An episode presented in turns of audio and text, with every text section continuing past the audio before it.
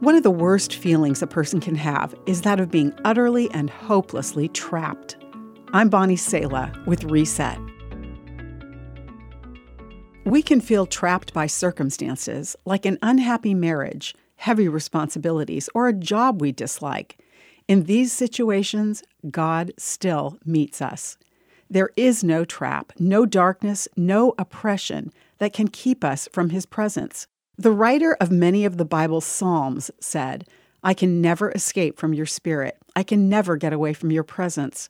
If I go up to heaven, you are there. If I go down to the grave, you are there. If I ride the wings of the morning, if I dwell by the farthest oceans, even there your hand will guide me and your strength will support me. I could ask the darkness to hide me and the light around me to become night, but even in darkness, I cannot hide from you.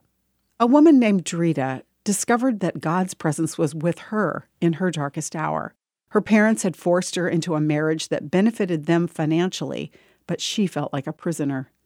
Drita's new husband didn't treat her with love, and she despaired as she imagined her entire life in this marital business arrangement.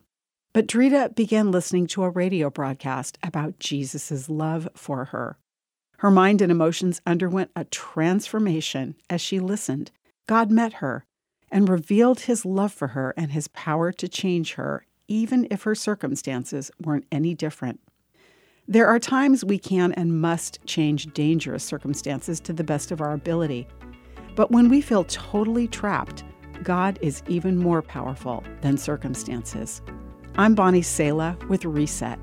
To hear this again, read or share this, or to find more resources like this, visit guidelines.org.